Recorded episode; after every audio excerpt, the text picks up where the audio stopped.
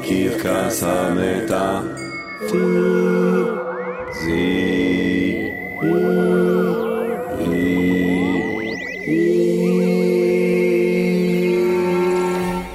עם ג'רמי פוגל.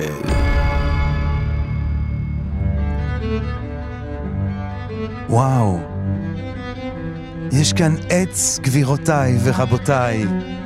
לא סתם עץ, עץ שקיים עכשיו, יחד איתנו, עם כולנו.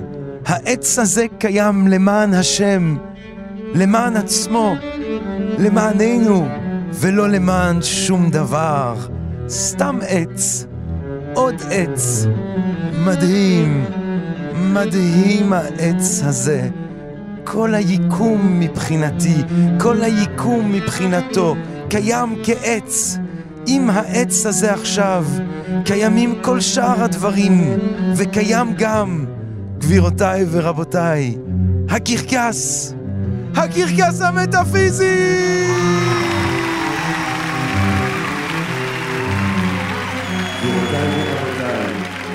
ברוכות וברוכים הבאים לקרקס המטאפיזי, תוכנית הלילה של הלילה הגדול מכולם, תוכנית הלילה של היקום. טוב, גבירותיי ורבותיי, היום בקרקס המטאפיזי. מקדש.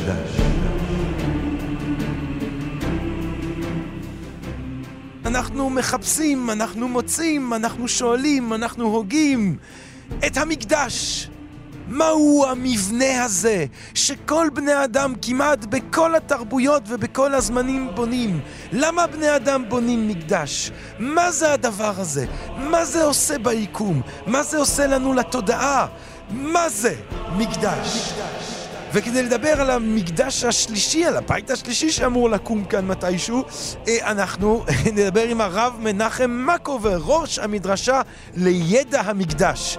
נדבר עם פרופסור רון מרגולין, גבירותיי ורבותיי, אה, שהוא פרופסור באוניברסיטת תל אביב, חוקר דתות, יהדות, חסידות ופילוסופיה יהודית מודרנית. ואם אנחנו מדברים על מקדש, חשוב כמובן גם לדבר עם איש האור והקדושה שלנו, המאסטרו, רביד זיגדון. כמובן כאן בקרקס המטאפיזי אנחנו מסיימים הכי מקדש, הכי גבוה, הכי נשגב שרק אפשר, עם פסוקו של יום יואב עזרא. עושה לנו את הסאונד, תמיר צופרי!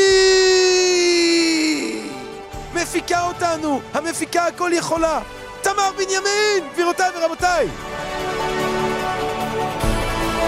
מקדש אחרי המונולוג. קודם מונולוג, קודם נוגי. נוגי, מוזיק.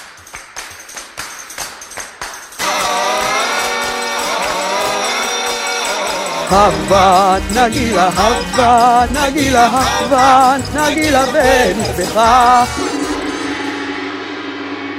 טוב, גבירותיי ורבותיי, והיום במונולוג, שני ציטוטים מתוך הסרט הדוקומנטרי מדהים על הספר המתים הטיבטי העילאי, בקריינותו של ליאונרד כהן האינסופי, בבקשה.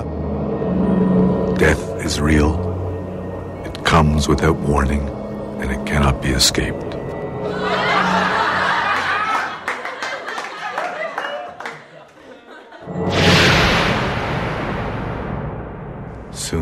We all will die. Our hopes and fears will be irrelevant.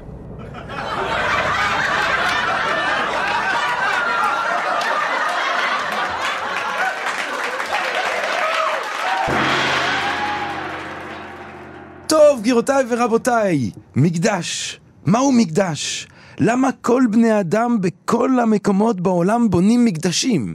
דבר הזוי שכל בני האדם, מתהיטי ועד לסין ודרך ברזיל ודרך אפריקה וכמובן גם בירושלים וביוון ואיפה לא, אנשים בונים מקדש. איפה שיש בני אדם, איפה שיש תרבות אנושית, יש מקדשים. מה זה הדבר הזה מקדש? איך בעצם מקום אחד יכול להיות קדוש ומקום אחר חול?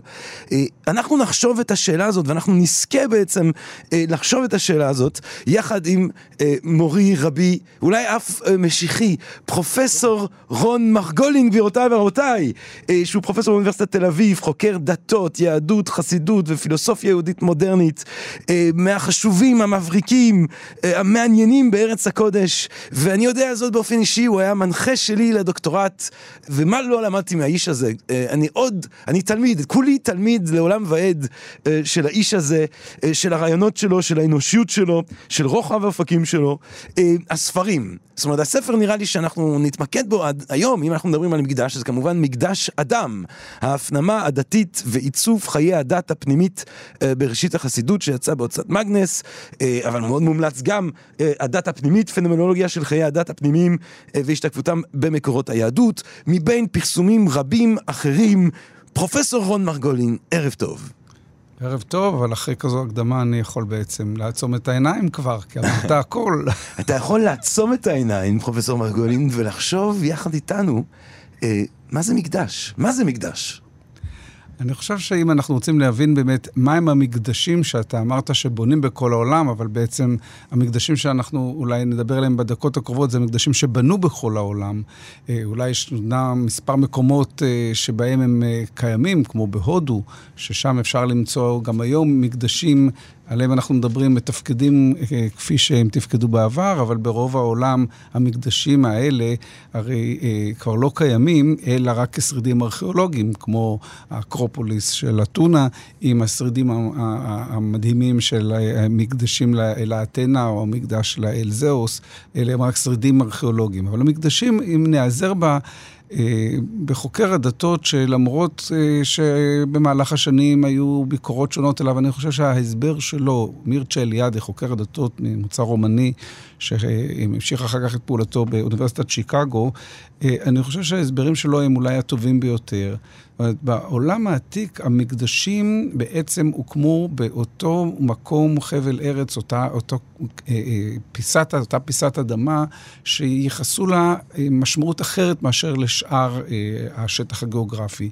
המקדש, כמו הזמן הקדוש, המקום הקדוש, הוא מקום שבעצם מהווה את מה שכינה אליאדה האקסיס מונדי, ציר העולם.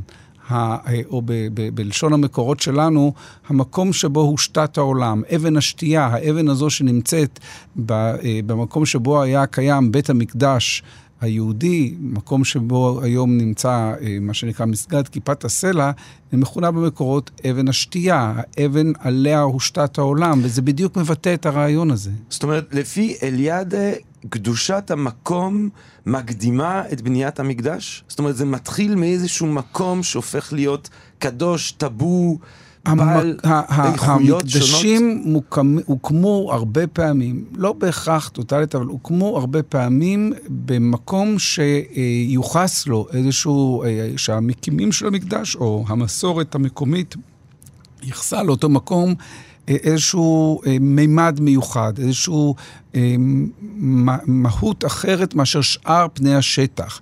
הרבה פעמים זה היה בהר, הר שנישא על פני ערים אחרים, או, או, אה, או, או כמו בירושלים, ההר שבמרכז, שהעיר בעצם, שם מוקפת הרים, הערים סביב לה, במרכזה ישנו הר אחד שהוא לאו דווקא הגבוה ביותר, אבל הוא הבולט ביותר, הוא, הוא, הוא, הוא, הוא מדמיין או יוצר תחושה של זהו הליבה, זוהי הליבה, זהו המרכז. אנחנו מכירים, הזכרתי קודם את אתונה, אתונה, אז המקדש לאלה של העיר, לאתנה יושב על הגבעה, נישא צוק עצום באמצע השטח של העיר, והוא נישא על על פני כל העיר.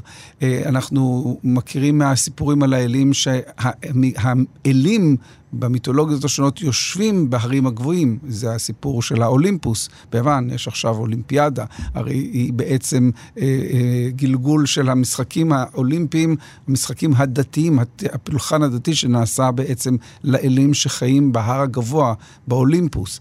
אה, המקדש הוא מקום שבעצם בו נוצר הקשר שבתפיסת המאמינים, הקשר שבין האדם, בין האדמה לשמיים. Mm. המקום שבו ישנו איזשהו גשר כזה. Mm. הבית של, אפשר להשתמש בביטויים אחרים כמו הבית של האל, הבית של האלים, או הבית של האל המסוים, או האל האחד.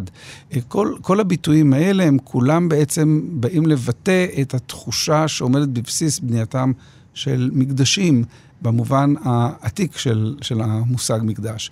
ולמה למה נראה לך, איזה, איזה הסבר משכנע אותך, פרופסור רון מרגולין, לגבי, ה, ה, ה, ה, בנוגע לצורך האנושי אה, של לבדל שטח, של לבדל אה, בניין, סטרוקטורה כזאת, אה, לאותו קשר עם האל?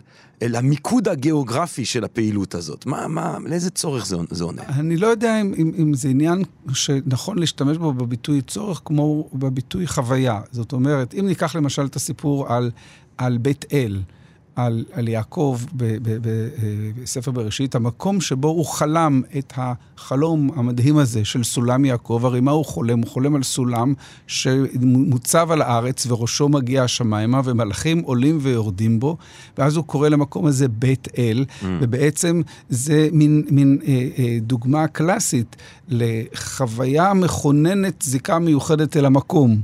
אה, אה, אותו דבר הרי להר הבית מיוחס העניין של סיפור של העקדה, כן? שם השם נראה, בהר אדוני יראה, זאת אומרת, הר המוריה. זה מקום שמיוחסת לו בעקבות מסורת פנימית, איזושהי חוויית ראיית אלוהים בסיסית, קדומה, ראשונית, קולקטיבית, לא חשוב כרגע, אה, אה, בכל מקום זה משהו, אה, יכול להיות משהו אחר עם הניואנסים שלו, אבל זוהי בעצם חוויה של התגלות שמתקשרת לאותו מקום, והחווים חשו שהנה, במקום הזה שורה אלוהים, במקום הזה יש איזושהי, כיוון ששם הם חוו חוויה מסוימת, או שהרגישו כשהם הגיעו למקום הזה, בגלל שהוא נישא על פני כל הערים, מכיוון שהוא יוצא דופן, הם חשו שם חוויה דתית, אולי חוויה מיסטית, בוודאי חוויה דתית, ש, שעליה נבנתה המסורת, שבסופו של דבר, בדרך כלל בתהליכים של מאות שנים, הביאה ל, ל, לבניית המקדש. אבל זה לא תמיד כך, כן, לפעמים המקדש נבנה בגלל צרכים מקומיים או בגלל המיקום, המקום, אבל, אבל הוא הופך, זה תהליך הפוך, שמרגע שבנו את המקדש, אז הוא הופך למקום שאנשים שמגיעים אליו חווים שם איזושהי אפשרות של התקשרות, תחושה ששם שערי השמיים פתוחים, mm. ששם תפילתם תתקבל יותר. Mm.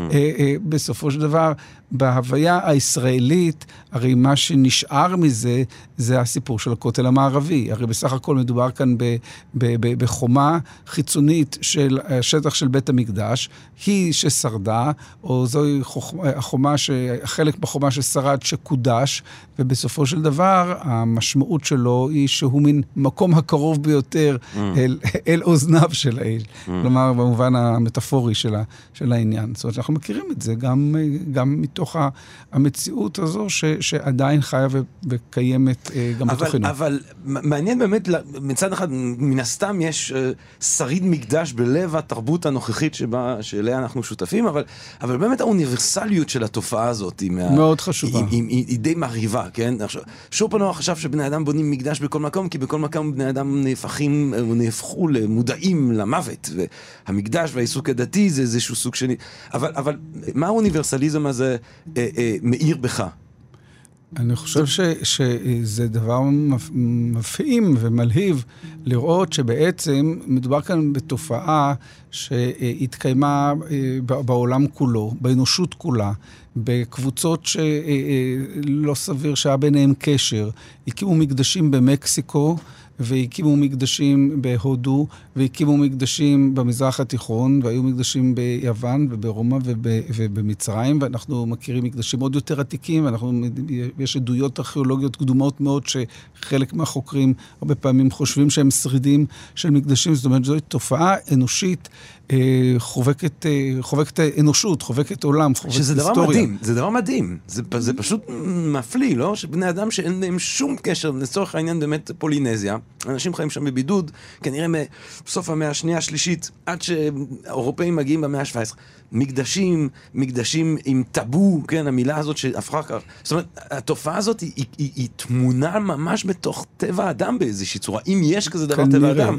כנראה שהיא כן מראה על משהו שהוא משותף לבני אדם במקומות שונים, וכמו שאתה הבאת קודם את העניין של המוות, מכיוון שכל בני האדם, מאז ומתמיד, או מרגע שיש מודעות אנושית, כנראה, או זה אולי אחד הדברים שמאפיינים אותה, יוצרים את מותר האדם, את היכולת שלו להיות מודע לסוף ימיו, למותו, לזמניותו, והעמידה מול המוות, שהיא כל כך בסיסית למין האנושי, ואולי זה השריד הקדום ביותר מבחינת הפרה-היסטוריה, מכיוון mm. שאנחנו יודעים ש... הקברים הפרה-היסטוריים העתיקים, הרבה פעמים נמצאו בהם סימנים של צבע אדום, שמעידים על כך שבעצם הקבורה לא הייתה קבורה סתמית, אלא הייתה סימבולית, והצבע האדום כנראה מסמל את החיים, מסמל את הדם, mm. את התקווה אולי. הנפש. להמשך הקיום הנפשי, הנפשי אה, לאחר המוות. אה, אה, כל העדויות האלה מראות שה...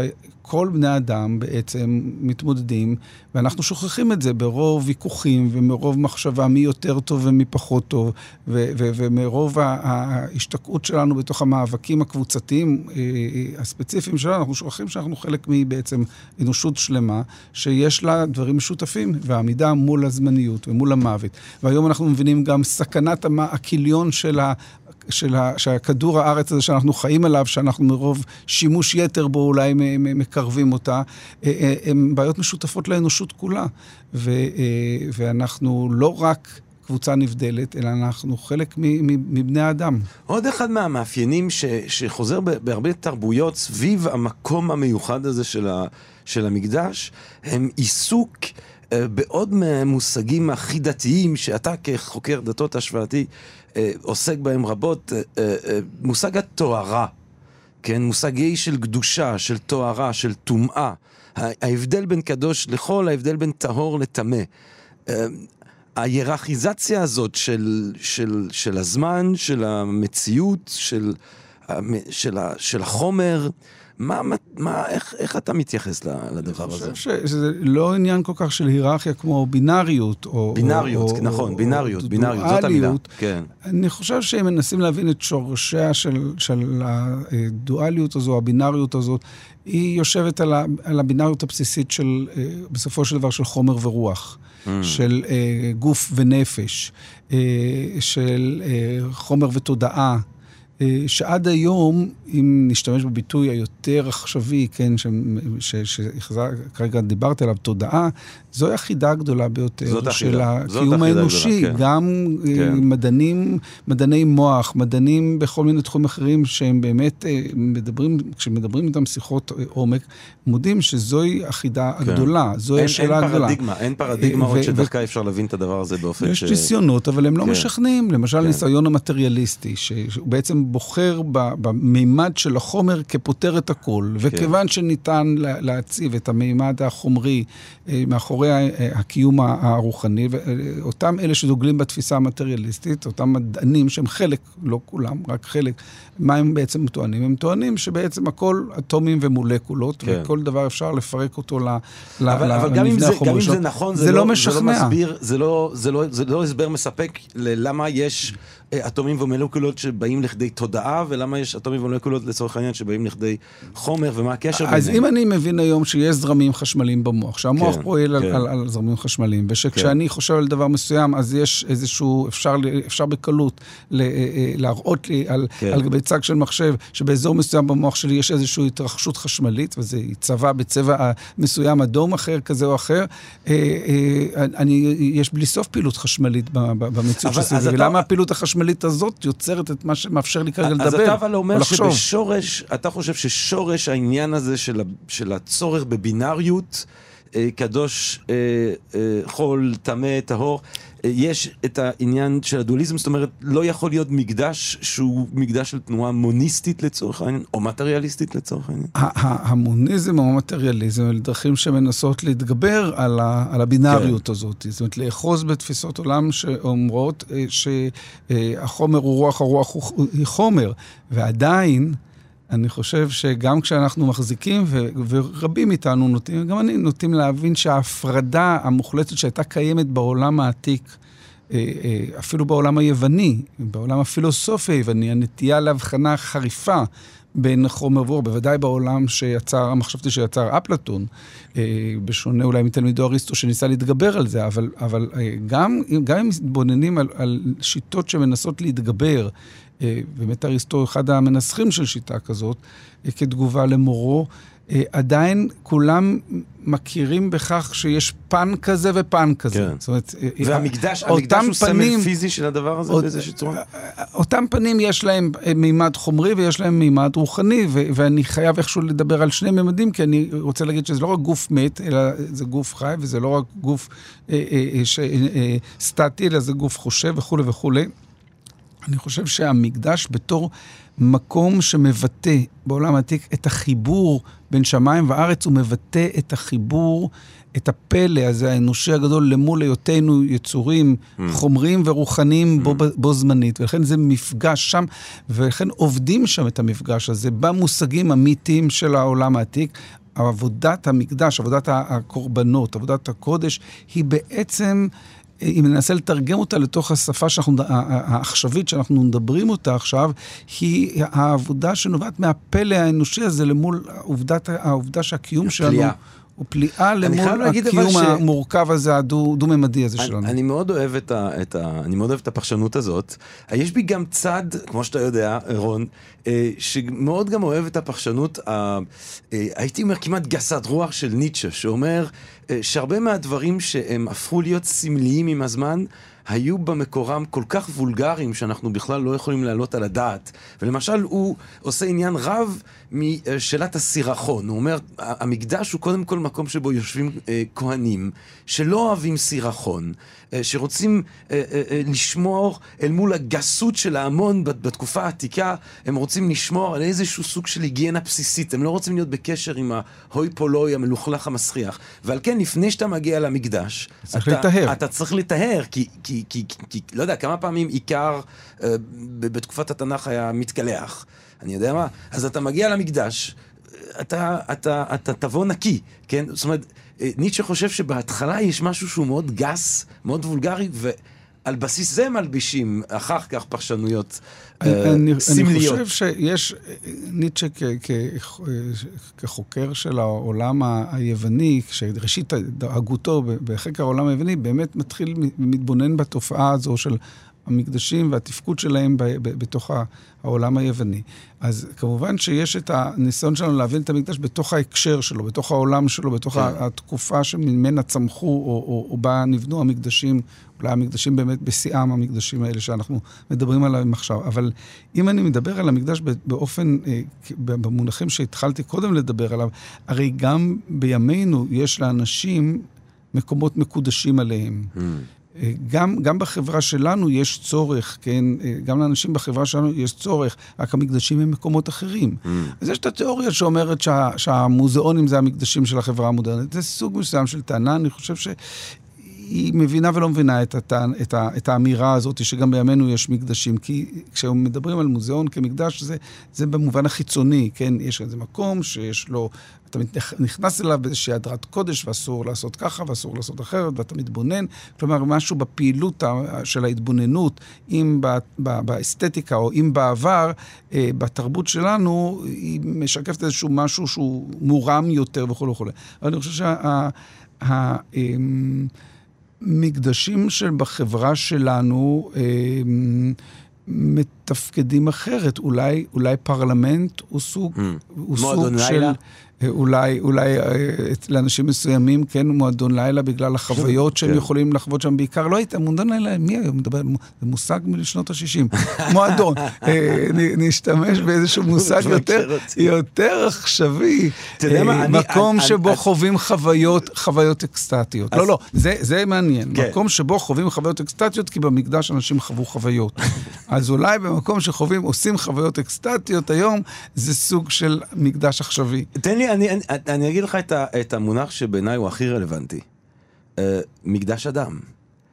Uh, אתה בעצם, ה, ה, ה, ה, כחלק מעיסוק רחב uh, ומעמיק שלך בעניין הזה של הפנמה, כן, uh, אם ניטשה דיבר על סימבולוזיזציה, אז אצלך אתה מדבר על הפנמה בעצם של דברים שהיו חיצוניים. זאת אומרת, אם יש מקדש שהוא מקדש חיצוני uh, בתקופות עתיקות, שאתה צריך להגיע אליו פיזית, uh, יש תהלך, יש תהליך uh, מרים uh, נפש. uh, מרומם רוח אני חושב, ב- ב- ב- בהיסטוריה של הרעיונות ושל הדת, לשיטתך, של הפנמה של הדברים האלה. המקדש הופך להיות בעצם מקדש אה, פנימי. תראו, אנחנו יודעים שכבר בעת העתיקה הייתה אה, אה, אי נחת אה, לקבוצות ולאנשים מהמקדשים וממה שהלך במקדשים. כי יש הבדל בין מה שאני דיברתי עליו קודם, כמו למשל, ניסיתי להסביר את המקדש באמצעות חלום יעקב בבית אל, לבין מה שהיה בפועל במקדשים האלה. אנחנו יודעים שמהעדויות של הברית החדשה, שהזעקה, המרד של ישו, ההגעה שלו לירושלים למקדש והזעקה שלו שבעצם המקום הקדוש מחולל, כי עוסקים שם בכסף, עוסקים שם במסחר, מנצלים, האנשים מבינים שזה מקום שבאים אליו רבים, ורוצים... אה, אה, אנחנו יודעים שאנשי אה, כת מדבר יהודה לא אהבו את הקרבת קורבנות בעלי החיים, הם, הם הרגישו שמשהו משהו לא, לא, משהו לא מקודש מתחולל כן. כן. שם סביב כל כן. הבית מטבחיים, כן, ריבוי הקורבנות והאדם בכל אבל זה עדיין לא הצד קורבנות מן הצומח. אבל זה עדיין לא הצד היותר לא, אני רדיקלי מדבר, של אז אני מדבר על. התחלות, על, כן. התחל, על אי נחת Mm, בעת העתיקה, הייתה אי נחת.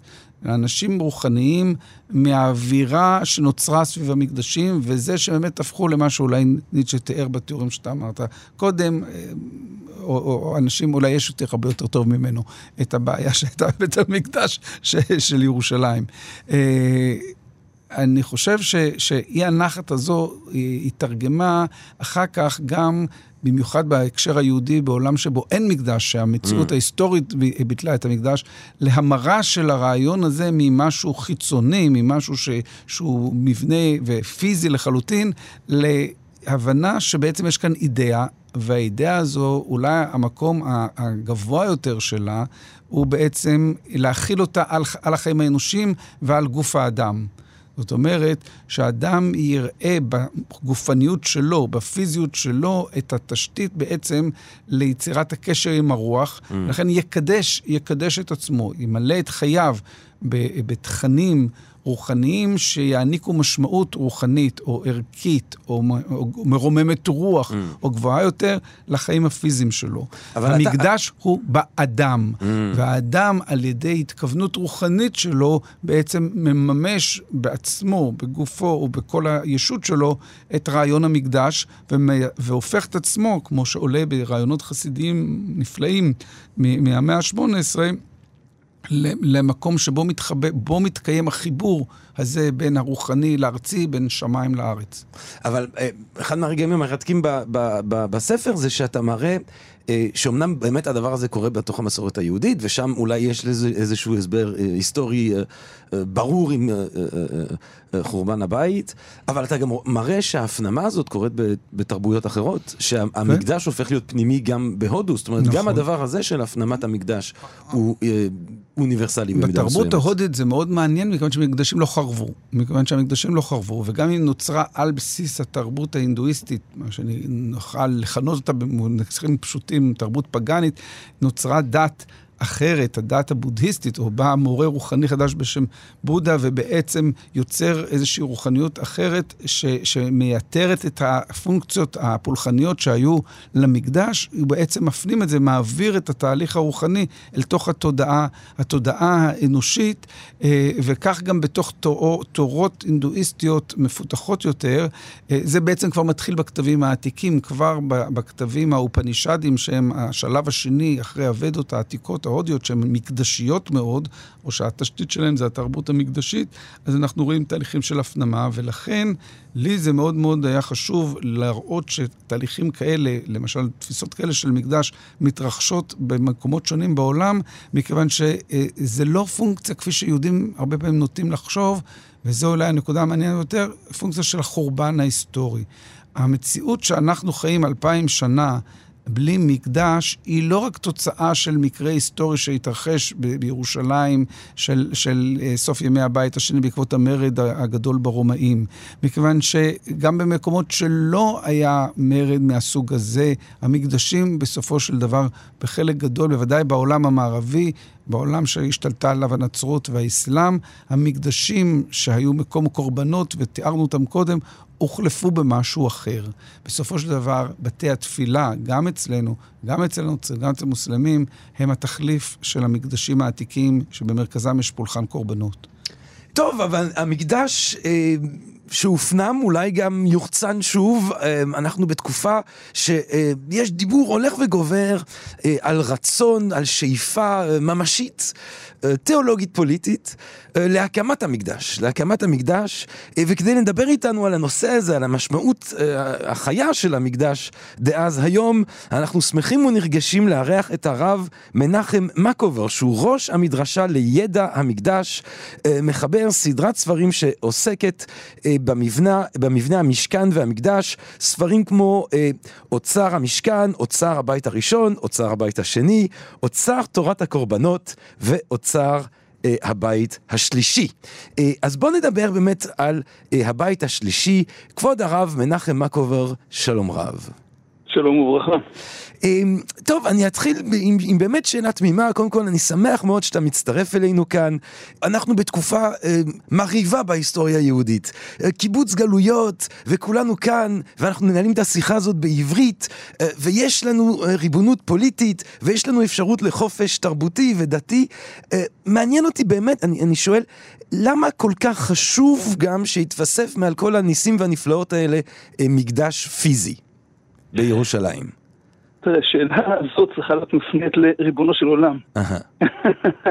ככה הייתי פותח ואומר, אה, אנחנו... אז אני, אני, אשאל, אני אשאל אותך בשמו.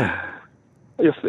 אה, תראה, המקדש הוא לב ליבה של תורת ישראל. Mm, למעלה משליש ממצוות התורה תלויות בבית המקדש. השראת שכינה זה בית מקדש.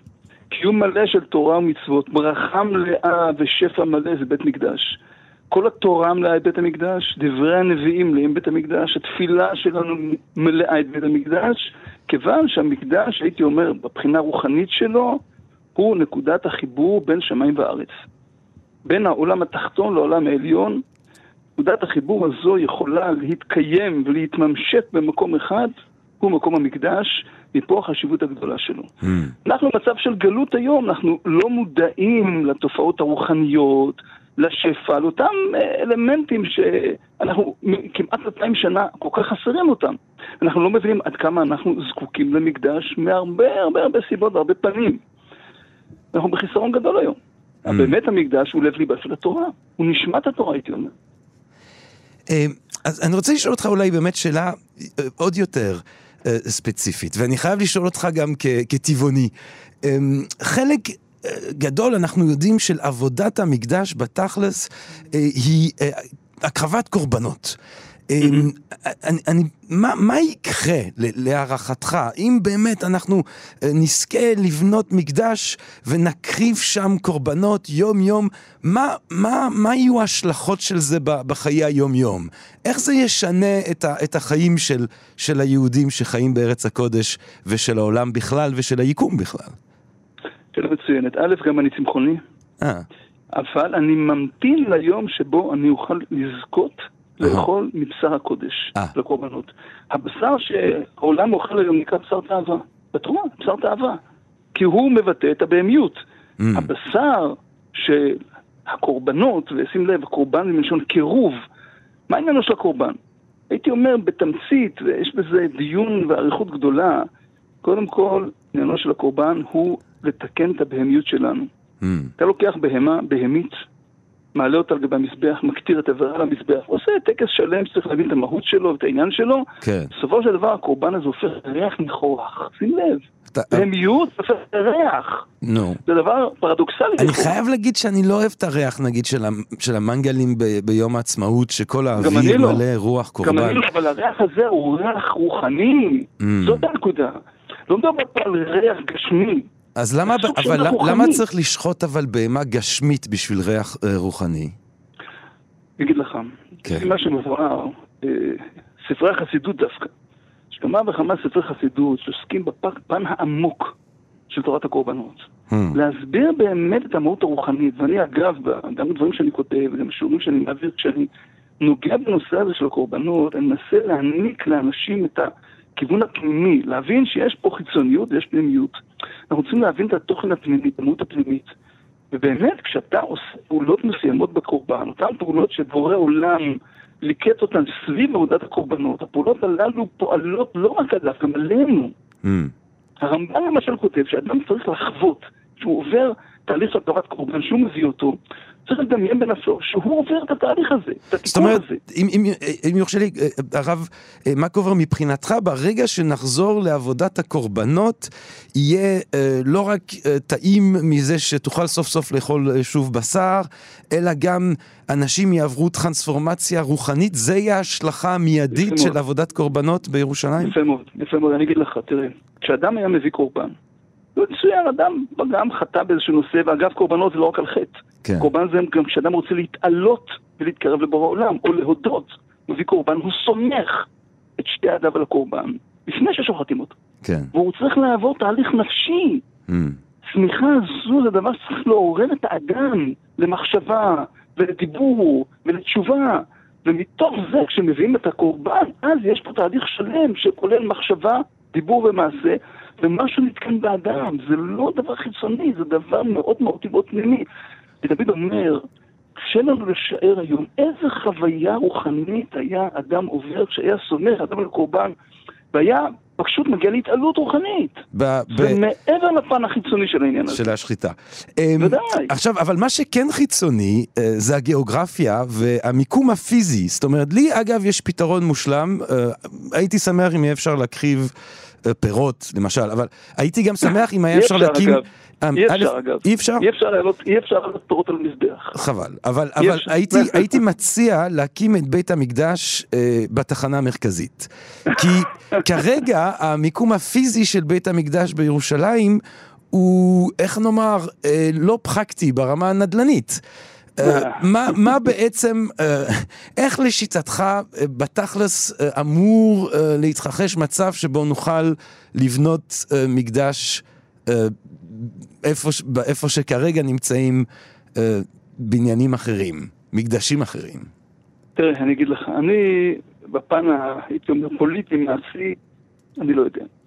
אין תהליכים התרחשו, תראה, כשהיית שואל אדם לפני 100-150 שנה, שישב בגולת אירופה או בגולת תימן, לא משנה, היית אומר, תשמע, כמו, ש, כמו שפתחת את התוכנית, אנחנו נהיה בעוד 100 שנה ריבונים, ועם צבא, ונשלוט בירושלים, ובהר הבית, וכולי וכולי, ויהיה לנו באמת, אנחנו נהיה מעצמה כלכלית. זה היה נשמע חיזיון מופלא, דבר כן. דמיוני. והנה זה מתרחש. בורא עולם מוליך תהליכים, מוביל תהליכים. אנחנו צריכים להיות שותפים. ומאמין ובטוח, יש לנו דברי הנביאים. והנביאים מדברים על מקדש, והנביא יחזקאל, עוד לפני 2,500 שנה, מתנבא כן. על אותו בית. כן, אבל זה לא, זאת אומרת, אתה יודע, אם מחר נשיא. צרפת מציע שנחזור, שהצרפתים יחזרו בעצם לנהוג כפי שנהגו בסוף תקופת הברזל, זה לא בהכרח יהיה אה, הצעה פוליטית אה, פרקטית אה, ראויה. לא, אני, לכן, אני מפריד את זה מהנושא הפוליטי. כן. איך הדברים האלה יתקדמו, איני יודע. אני יודע דבר אחד, יש מקום אחד ויחיד שבו עם ישראל יכול להקים בית מקדש. והמקום הזה זה המקום שלפי המסורת שלנו בו נברא העולם, Mm. שם מעמד ארון הברית, מקום קודש הקודשים. אה, מקום המזבח זה, בו, זה המקום שלפי מסורת חז"ל בו נברא האדם הראשון. יש לזה משמעות עמוקה, כי זה מראה שדרך המקום הזה האדם מתחבר לבוראו, Mm. מקום הבריאה שלו. זה המקום היחיד. עכשיו, איך התהליכים האלה יתממשו באופן ממשי במציאות המדינית, הפוליטית וכולי, קטונתי. אבל מה שאני יודע, שכמו שאנחנו לאורך כל הדורות ניסינו לקדם את שיבת ציון, כי אמרנו שנחזור, וכל ליבנו היה שם, ככה מבחינתנו המקדש, זה השיא, זה הפסגה, לשם אנחנו חותרים.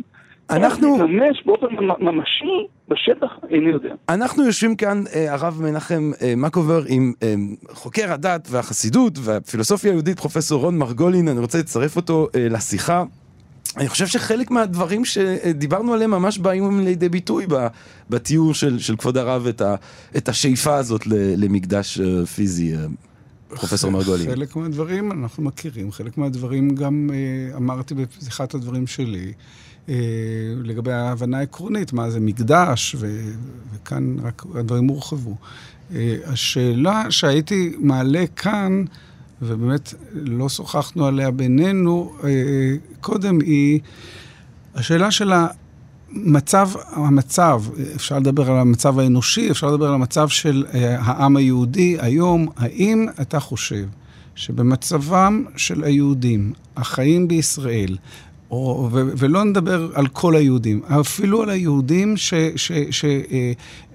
שמתלהבים מה, אה, מהדברים שאתה אה, תיארת עכשיו, שמבינים את, את רוחם של הדברים ש, שאמרת לגבי המקדש, האם במצב שאנחנו נמצאים בו היום, עצם בנייתו של מקדש תוכל לתפקד באמת כמקום שיוצר את החיבור הזה שבין שמיים וארץ, מתוך הכרת החיים שאנחנו חיים, המציאות ש, ש, שאנחנו עברו כמעט אלפיים שנה מאז שלא קיים מקדש בחיים, בחייהם של היהודים, וגם בחייהם של האומות שאנחנו חיים בקרבן, שהיו בהם מקדשים.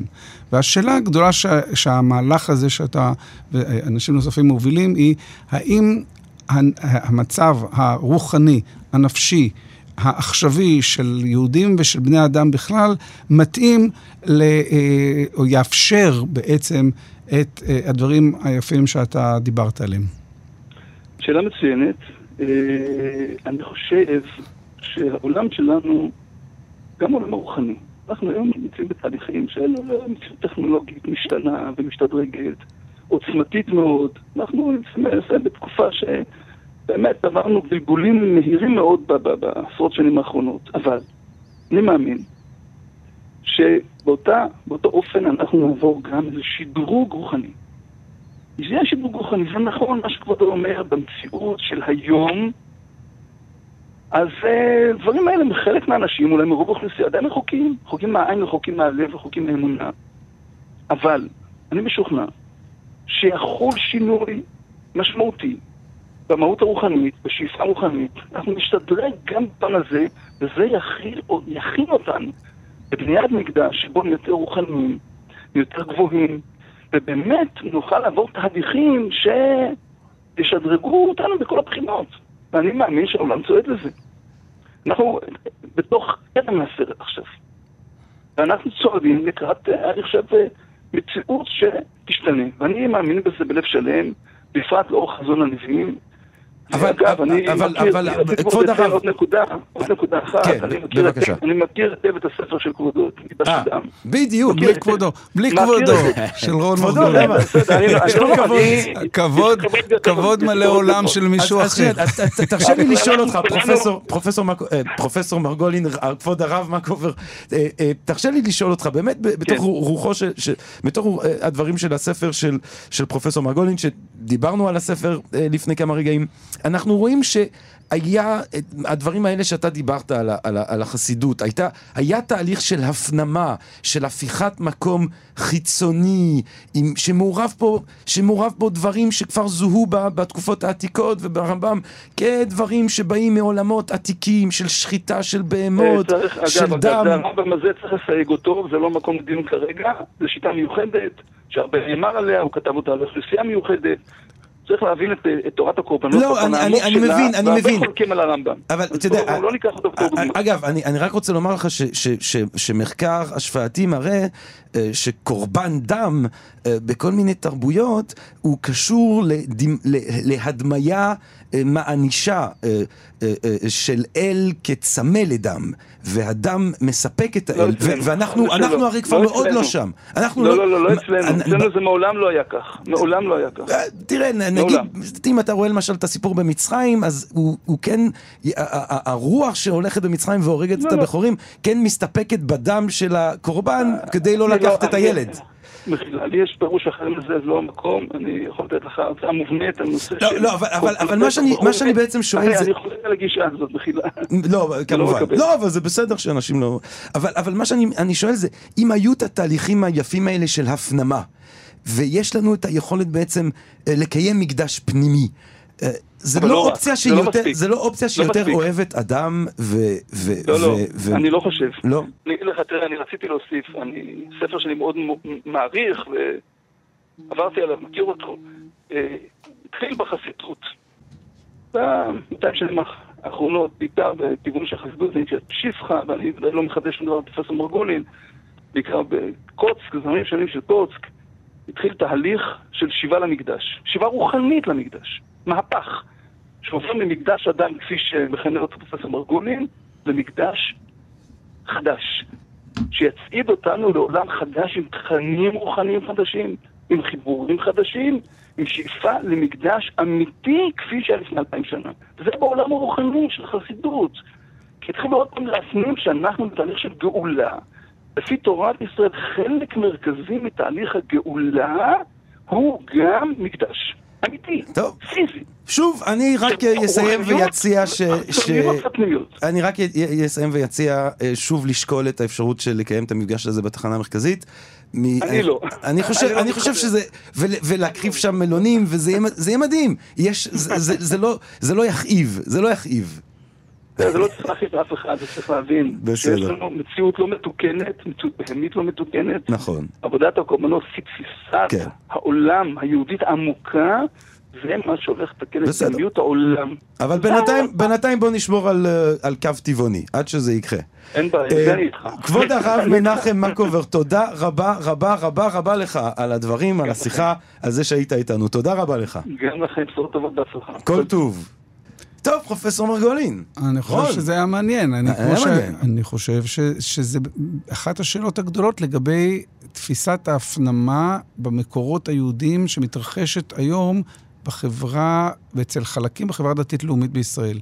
חלק גדול, מה, לא גדול, לא חשוב, חלק מש, בעל משמעות, הנה למשל אדם שהוא דמות משמעותית במהלך הזה, אה, קראו בין היתר גם את, את הריכוז של המקורות שאני הבאתי מתוך הדגש הזה, והם דווקא ראו בזה משהו שמחזק את הרצון לממש את המקדש הפיזי אה, אה, במציאות שלנו, כמו שאנשים אחרים, חילונים ודתיים שקוראים את הדברים האלה, זה מחזק את, ה, את התחושה שלהם שזה לא מתאים לדור שלנו. כמו שאני שאלתי אותו, האם הדור שלנו, האם ה, ה, העולם היום, העולם האנושי והעולם היהודי היום, באמת יוכלו ל, ל, לעבור את אותם תהליכים מעוררי... אתה עוד תהיה בבית שלישי, אתה חושב? אתה עוד אה, תקריב שם קורבן במקדש שלוש? אני בטוח שאני אעצום את עיניי לנצח לפני כן.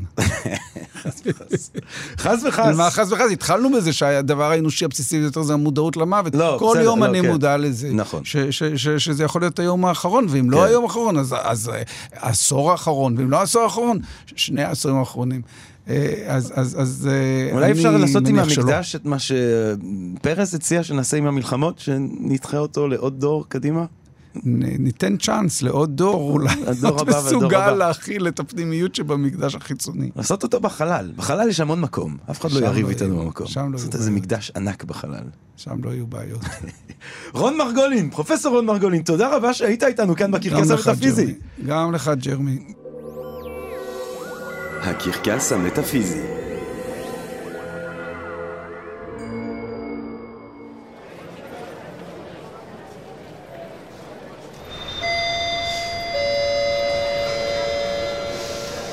אזהרה, אנחנו לא ממליצים לאף אחד לפעול באופן שיוביל למלחמת עולם שלישית כדי להקריב קורבנות.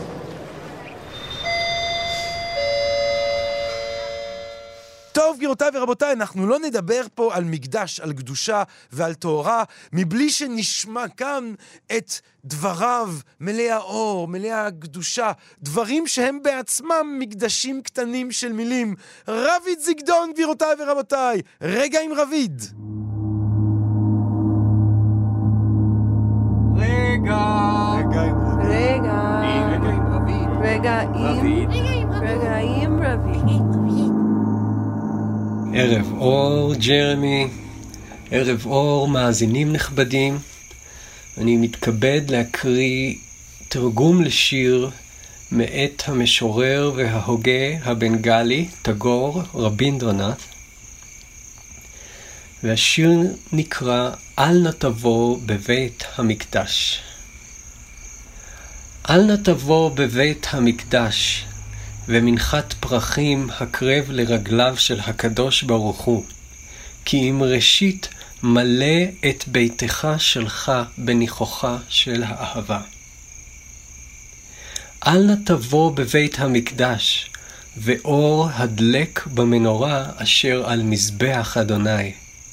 כי אם ראשית הסר את חשכת עוונותיך מלבך שלך. אל נא תבוא בבית המקדש, וראשך הרכן בקידה כל אימת שבא על שפתיך שם האלוהים בשעת התפילה. כי אם ראשית דרוש באמונתך הכוזבת בדבר עליונותך על רעך, אשר אינו משתייך לדתך ולקבוצתך שלך. אל נא תבוא בבית המקדש, ועל ברכך אפיים השתחווה אל מול בורא עולם. כי אם ראשית קרא על ברכך, והרם מן ההפקר את רעך, הסובל דיכוי והפליה. אל נא תבוא בבית המקדש, וסליחה ומחילה בקש על עוונותיך, כי אם ראשית סלח ומחל לרעך, אשר עוונותיו עשה לך, הוא כנגדך. זה היה תרגום חופשי לשיר מאת הגור רבינדרנת' שנכתב לפני משהו כמו 120 שנים. בשיר הזה תגור מנסה להבהיר שהיישום של כל מנהג מסורתי או הטקסיות הדתית בסך הכל מהווה בבואה או ייצוג סמלי להנהגה שעלינו ליישם עמוק בלב.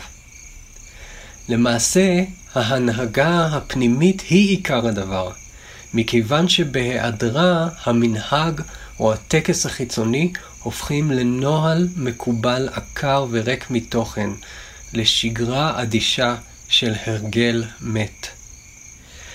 ותגור מזהיר אותנו מפני שני דברים.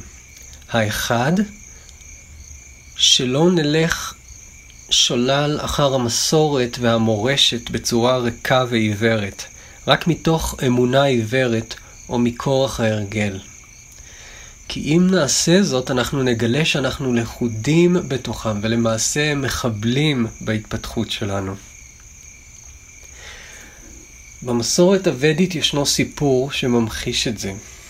סיפור על נווד, נזיר, שהחליט לקיים מנהג מסורתי של טבילה בנהר. הרכוש היחיד שהיה לאותו נזיר היה כלי קיבול קטן, כמו קומקום, שבאמצעותו הוא נהג לקבץ מזון ולשאת מים. לפני שהוא טבל בנהר הוא חפר גומחה קטנה באדמה שעל גדות הנהר וקבר בה את הכלי. ועל מנת שיוכל למצוא בקלות את הכלי, הוא ערם מעליו תלולית עפר קטנה. החסידים של אותו נווד עקבו אחריו וחיכו את מעשיו. כשהוא יצא מהנהר הוא ראה מאות של תלוליות עפר. הוא התחיל לפרק את התלוליות בחיפוש אחר כלי הקיבול שלו.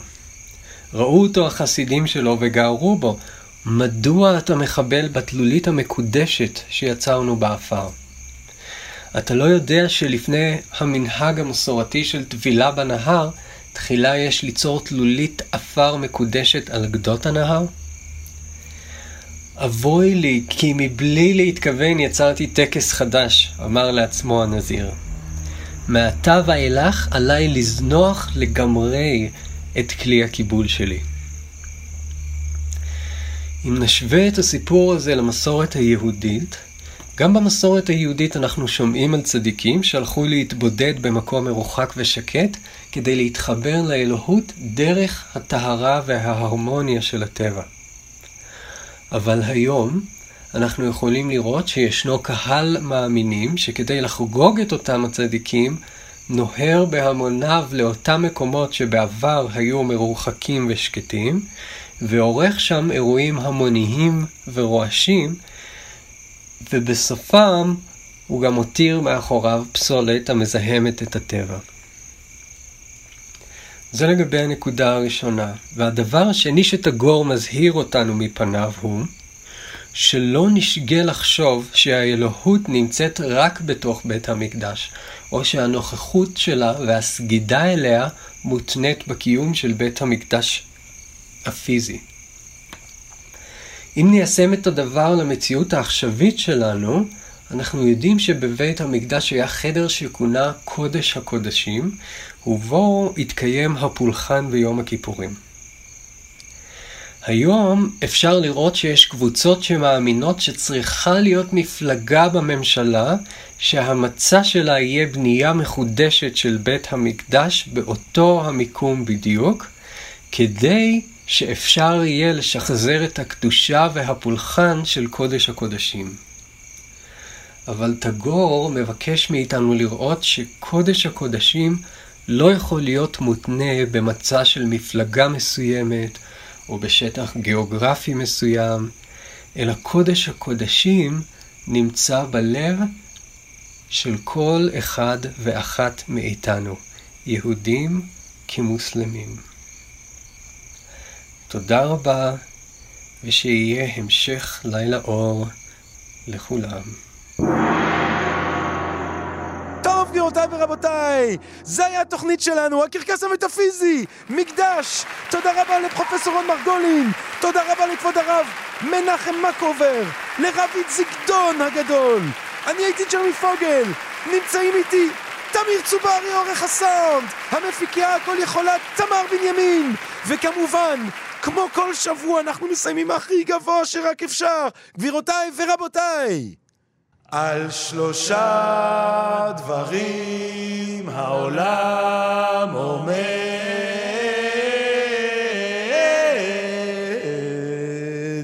על יואב עזרא. על יואב עזרא. ועל יואב עזרא. פסוקו של יום גבירותיי ורבותיי, תודה רבה, לילה טוב, נשתמע! פסוקו של יום, המשורר יואב עזרא. זה מה שאתם. שני ג'וקים במדבר סהרה מתחילים לריב זה עם זה על מקום.